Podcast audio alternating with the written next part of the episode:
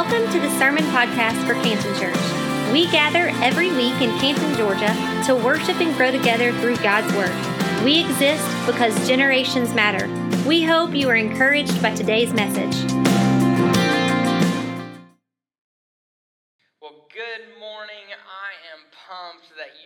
Today at Canton Church, that you chose to spend the very last Sunday of 2019 with us here. It's crazy that 2019 is almost over. Just a few days from now, mere hours from now, we will be into a new year, gone with 2019, into 2020. Not only are we leaving a year, we're leaving the teen years of the 2000s, right? And we're jumping in to our 20s, and so it's exciting. I can't wait to see all that God does in 2020 but it's always great at this time of year to kind of look back over the year, see what all's happened. Like Facebook just kind of blows you up with like all of your memories from the year. I feel like that's new this year. Maybe they've done that in the past, but I feel like every time I open Facebook, there's like all of these things at the top of pictures and things that have happened in 2019. And it's just been a fun year. There's some incredible things that have happened in my personal life. There's been some awesome things that have happened here at the church. Like 2019 for Canton Church has been an unbelievable year. The growth that we've seen, the numbers, the salvations, the baptisms, the growth in our youth, the growth in our kids. Like it's been unbelievable. Signing for the lease of the downstairs, announcing the name change that's going to start next week. Like it has been a really, really cool, cool year here at Canton Church. And I'm glad you're here today. I'm glad that I get the opportunity to speak to you. Pastor Jeremy and his family aren't here this morning. He's actually speaking it's 10:30. I believe he's speaking right now as well. He's speaking today at a church south of Atlanta called Go Church. Go Church is pastored by JC and Kimberly Worley, some of Pastor Jeremy and Corey's best friends in the world. And so they got to go down there. Pastor Jeremy speaking to that campus today there. They've got a second campus of Go Church just outside of Washington, D.C. And so it's really cool. Pastor Jeremy speaking live in south of Atlanta. And so he's speaking live there to that congregation, but they're also live streaming his sermon to Washington, D.C. And there's a group of people sitting in a movie theater in Washington, D.C., watching Pastor Jeremy in Atlanta speak to them live. And so I'm just so thankful that our pastor has the opportunity to go and not just spend some time with some of their best friends and best friends in ministry, but they're also able to go. And I'm thankful that he's able to go and, and really just minister to people and touch people's lives. You know, in 2019, Pastor Jeremy spent a lot of time like mentoring and pastoring and counseling other pastors. And so I'm thankful to you, from me to you, thank you for allowing your pastor to really have an influence in the lives of other pastors and to just pray for them and be there for them and so I'm just thankful that he has the opportunity to do that today, he and his family. He'll be back with us next week to kick off Generations Church. He's kicking off a brand new series next Sunday. It's going to be a great start to our new year. But it's just really cool, personally, for me, that I get to stand here and speak to you as the last sermon ever preached as Canton Church. You know, January 17th of 2016, we had our very first service in this space. Before that, we were portable out of Sequoyah High School. We had our first service here. And that was when we officially were under the name Canton Church. It was on the building. We were, had the t shirts, like all of that. And so, just almost exactly four years later, here we are going into 2020.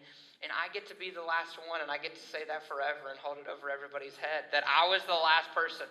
I ended the era of Canton Church. But I really am honored to be here. I never take it for granted that Pastor Jeremy does allow me to stand on this stage and present the gospel.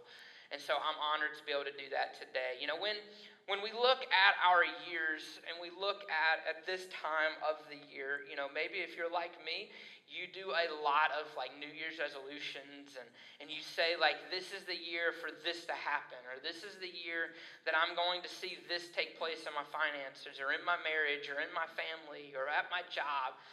And for some of us, this is a really fun time of year where we get to look back at some of our resolutions or our goals for the year, and we get to like put the check mark. Like I'm a, I'm a list guy, and so I love being able to mark things off of a to-do list. And so even like my New Year's resolution, like I write it out, and I probably do more resolutions than any other person I've ever met. And so, like, I write them all out, and it's a checkbox. Like, I check them off as I get to them. And I did pretty well this year. I think I, I, I succeeded in over 50% of the, like, 15 or 16 resolutions that I set for this year. And so I feel pretty good about that. And so, you know, for me, this time of year, like, it's looking back, and I'm looking at all of the things that I accomplished this year. But for some of us, myself included, I look back over the year, and there's some, there's some regrets there's some, there's some things that didn't happen that I wish would have happened. There's some moments that, that didn't happen that I really, really wish would have. Or maybe there's some moments that did happen that I really, really wish didn't.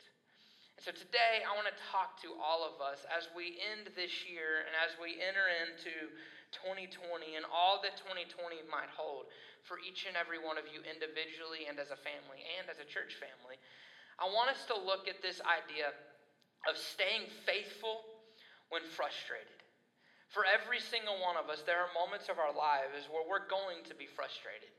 There are moments of our lives, myself included, I am guilty, that, we, that we're going to be frustrated at God. If we go back and we read Psalms and we read the, the stories that David is writing down, there are moments there, that David is lamenting to God, that he's frustrated, he's upset, that he's aggravated at what's taking place in his life. And, and if I could tell you one thing today, Know that God's a big boy. Like, it's not going to hurt his feelings if you talk to him like you feel. Like, don't hide it from him. Talk to God. Have those conversations. It's okay to just hash it out and to talk it out with God. It's, there's going to be moments of our lives that we're frustrated. And in those moments that we might be frustrated at God, or we might be frustrated because the prayer that we've been praying for hasn't happened, or this didn't take place, or this did take place, how do we in those moments stay faithful while we're frustrated at God. And so today I want to spend the next bit of our time together really looking at this idea. And I will tell you one thing. As I was preparing this, I had a moment where I was talking to God and I was, I was frustrated about some things. And, and I had this conversation with God where I kind of just got to the place where I said, you know what, God, if this sermon is for no one else in the room, it's for me.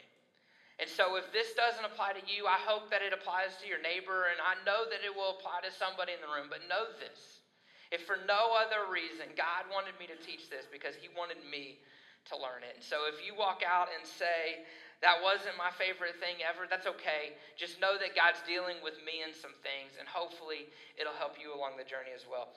But I want to read a story to you I promise I will never read this many verses at one time again when I take this stage, but we're going to read a lot of scripture together. We're going to read out of John chapter 11. It's a story of a man named Lazarus.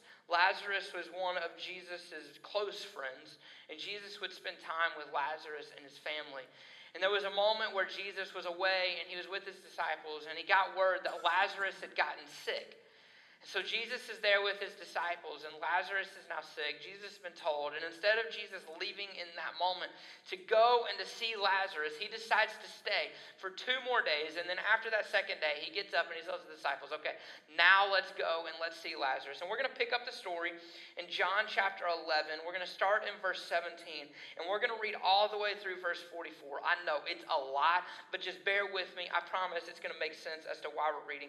All of our scriptures will be on the screen today. I'm reading out of the new, um, at the NIV.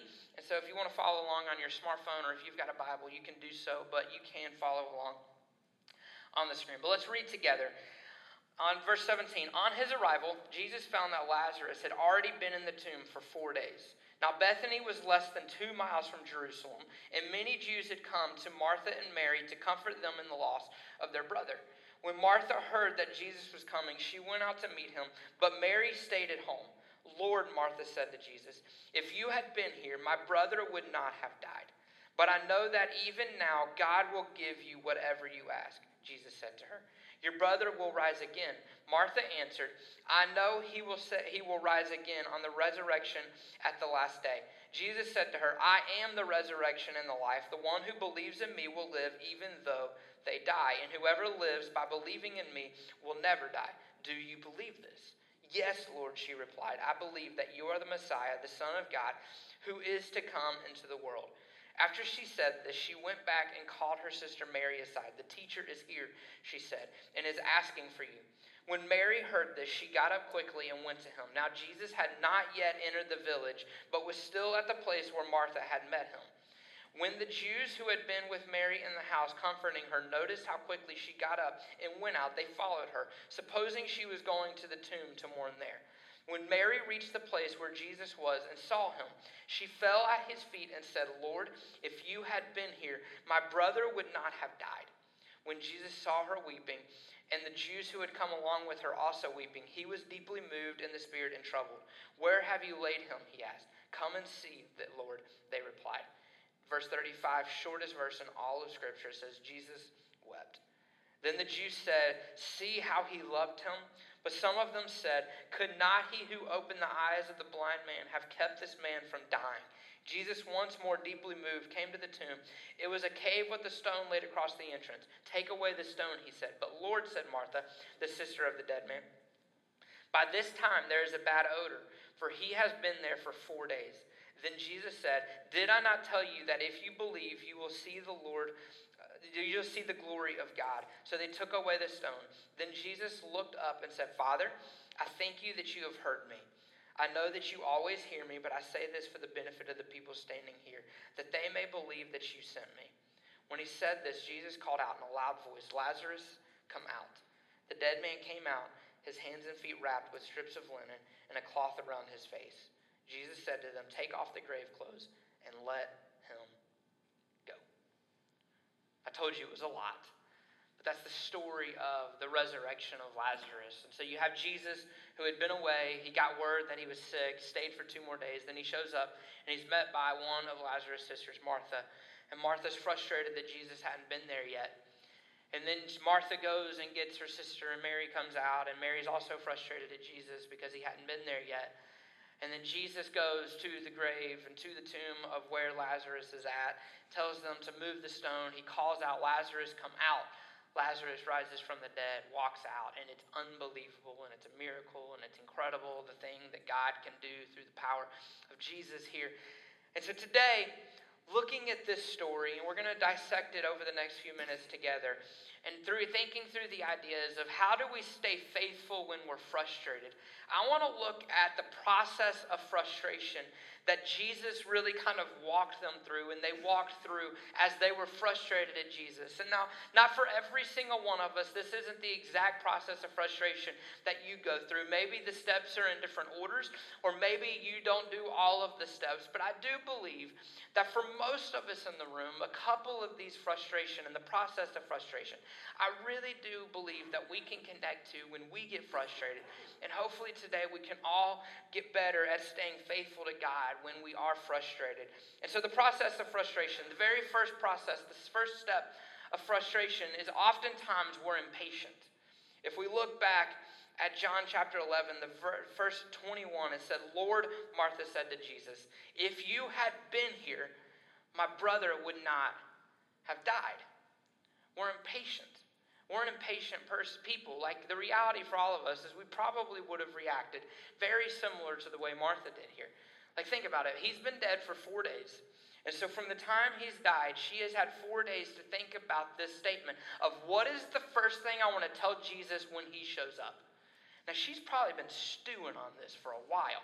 Like, think about it like you probably have never done this. It's probably just me. But, like, you've had those moments where you're driving home and you're just aggravated. Maybe it's at your spouse or your kids or a parent or whoever. Like, maybe you're just, you're on your way to see the person and you're just aggravated with them. And the whole time you're going there, you're thinking through what is the very first thing I want to say? Right? It's just me that does that. I'm the only one. That's fine. Lauren, I'm sorry. Everyone else is better than I am. We do this, right?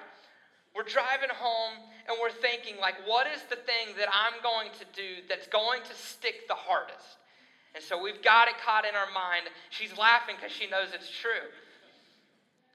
What is the thing that I want to say that may be the meanest, that's going to hurt the most, that's going to drive my point home the most, right? And so we get there, we walk in the door, and bam, we let them have it.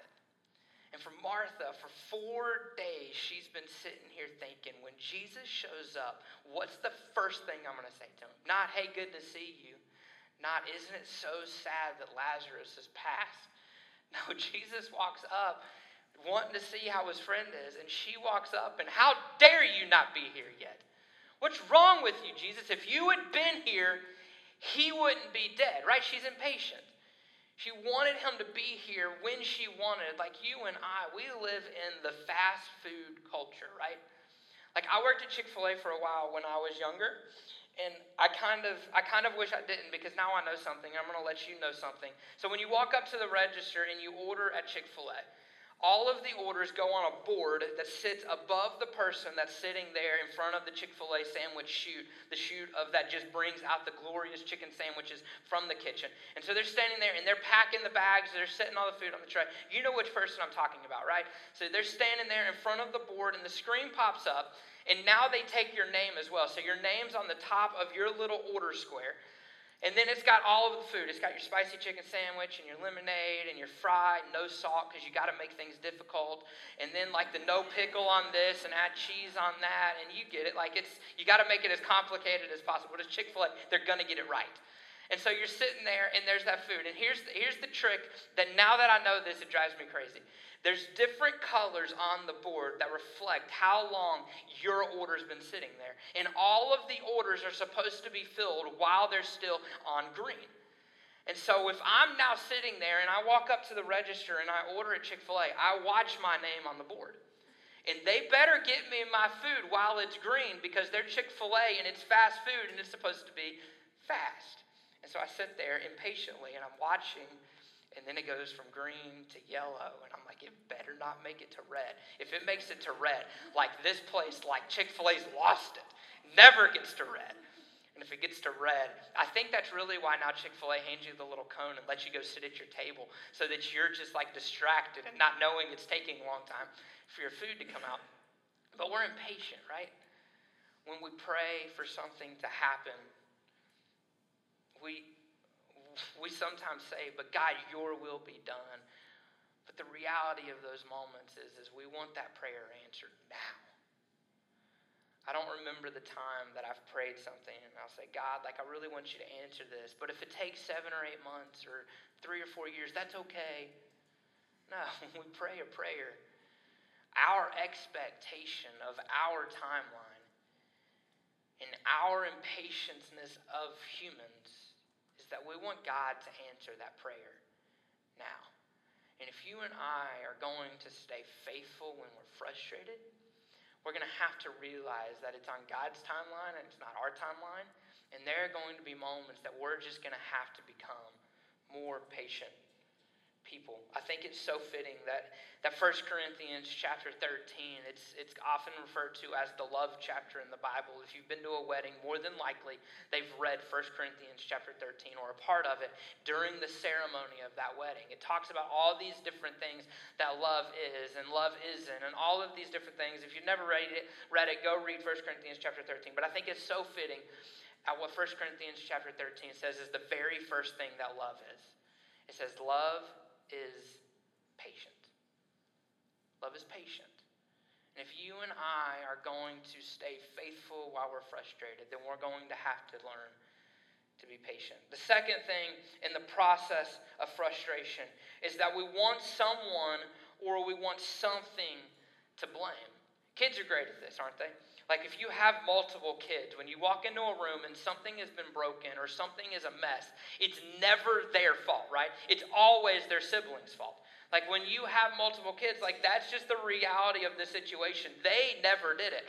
And if you only have one kid, or even if you have multiple kids, it's not their fault, it's your the parents' fault, right? Kids are fantastic at this if it's never their fault when something went wrong. But oftentimes we do this too. We always look for something or someone to blame. If we're running late, it's never our fault. It's the alarm's fault because it didn't go off, or it's traffic's fault right? It's the guy in front of you that didn't drive the speed limit but drove seven miles under the speed limit, and that's why you're late. It's not because you just took your time getting ready or anything like that. Like, we're always looking for someone or something to blame. If we go back and we read in our story in John chapter 11, if we go to verse 32, so this is after Martha had gone back to the house. She tells her sister Mary that Jesus is here. Mary goes out to go see Jesus, and this is what it says in verse 32. 32.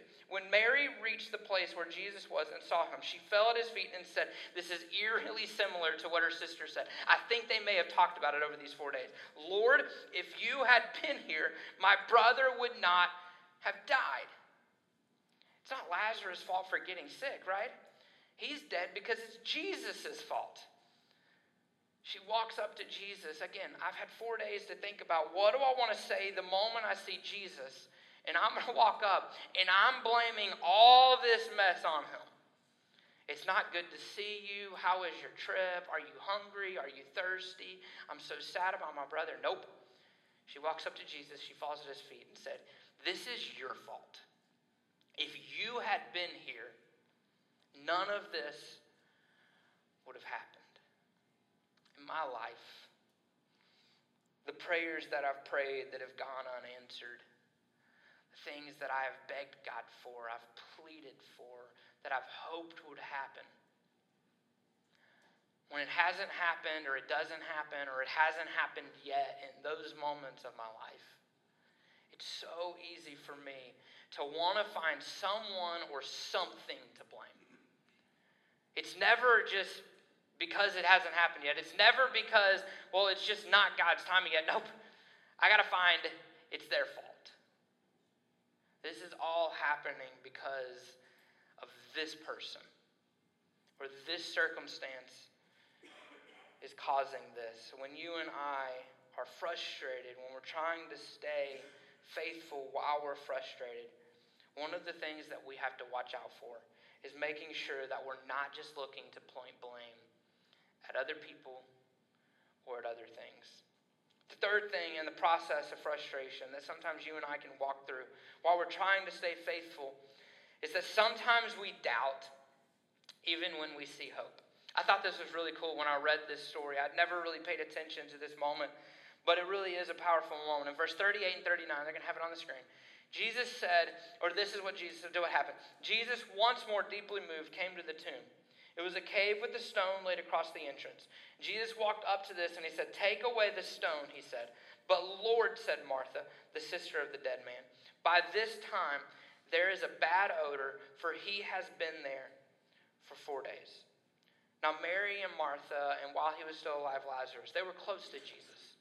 If they hadn't firsthand seen Jesus do miracles, they had at least heard about Jesus doing miracles from really, really close sources to them. And so this is a lady, Martha, who knew the power that Jesus had inside of him. And Jesus is standing here, and he's upset about his friend Lazarus being dead. And, you know, both sisters have already fussed about Jesus, and it's his fault that he's dead. And why isn't he there earlier if he'd only been there in time? And Jesus walks up, and he says, Hey, fellas, go move that rock. And Martha turns to him and she says, Oh, we don't need to do that. You see, he's been in there for four days. It's probably going to smell when we open that. Let's go ahead and just leave that closed up. And I think sometimes in our lives, there are moments that we do very similar things. That we start to see this little glimmer of hope, and we start to see that there's the potential that the thing that we have just come to grips with, that it's just never happening starts to happen. And sometimes in our lives, we get way more comfortable in the unknown misery than we want to allow ourselves to jump into this unknown hope. Oftentimes, our known enemy is way more comfortable for us to stay with than this unknown area. And so, for Martha that day, she knew that her brother was dead. She had kind of come to terms with that over the last four days. And when Jesus says, open up the tomb, a part of her had to have thought, is Jesus capable of raising him from the dead? But instead of saying, do it, let's see what Jesus can do, she said, let's not do that. I've come to terms with my situation. I've come to grips with knowing what's taking place.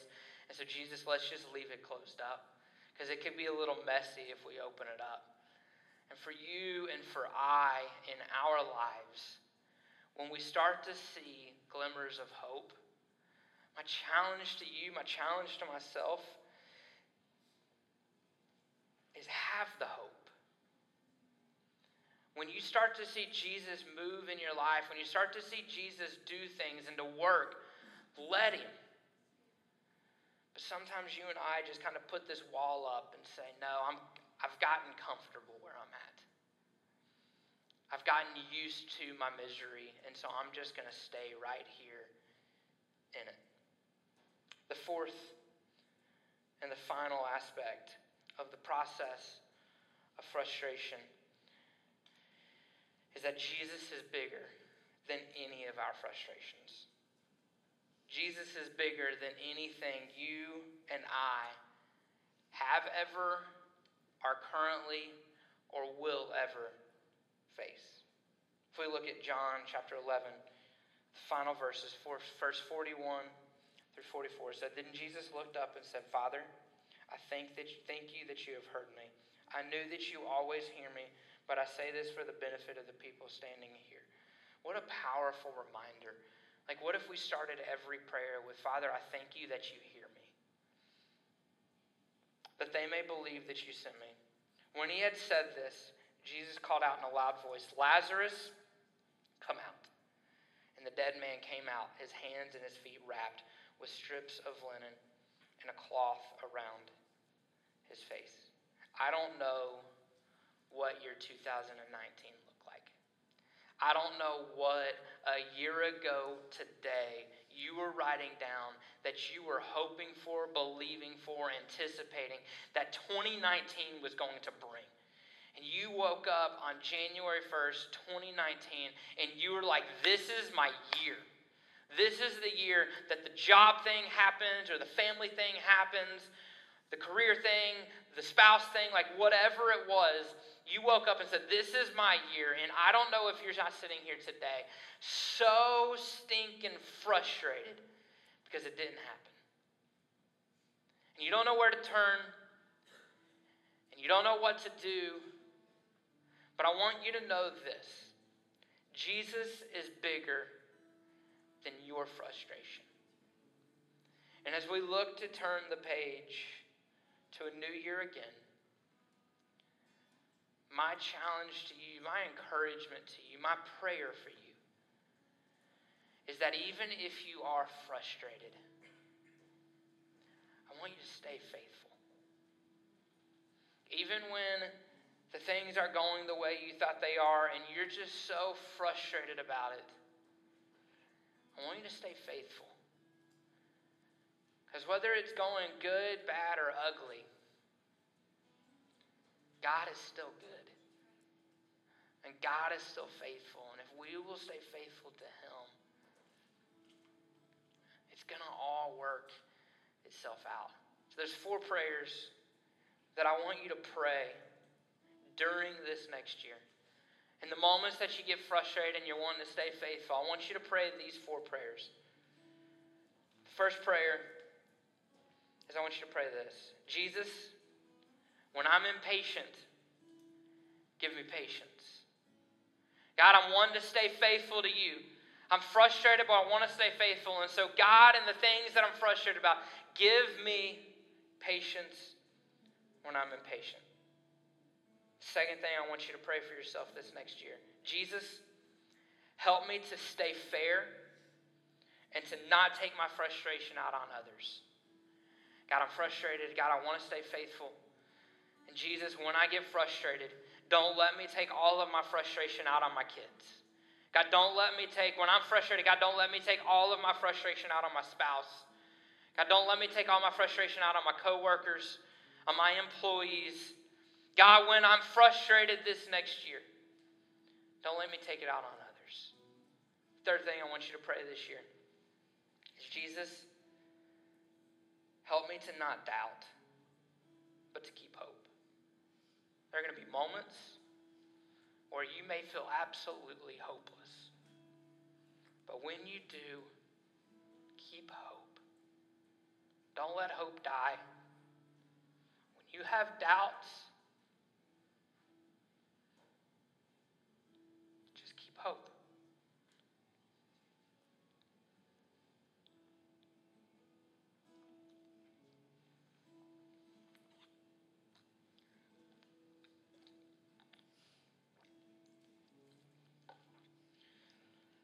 fourth and the final prayer is Jesus, help me to know that you are bigger than anything I have overcome. Everything you face this year.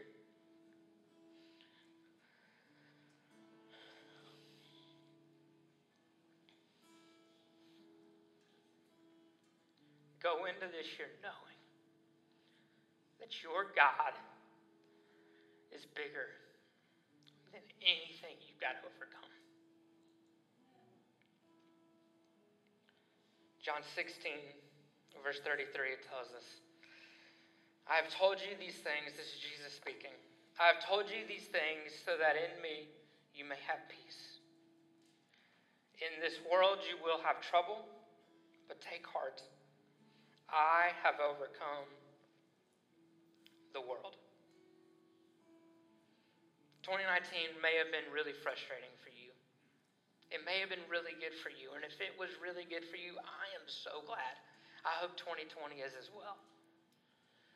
But if 2019 had its frustrating moments, go into 2020 with a different mindset. Guys, can you put the four prayer points back up on the screen real quick? I encourage you, write these down, take a picture of the screen.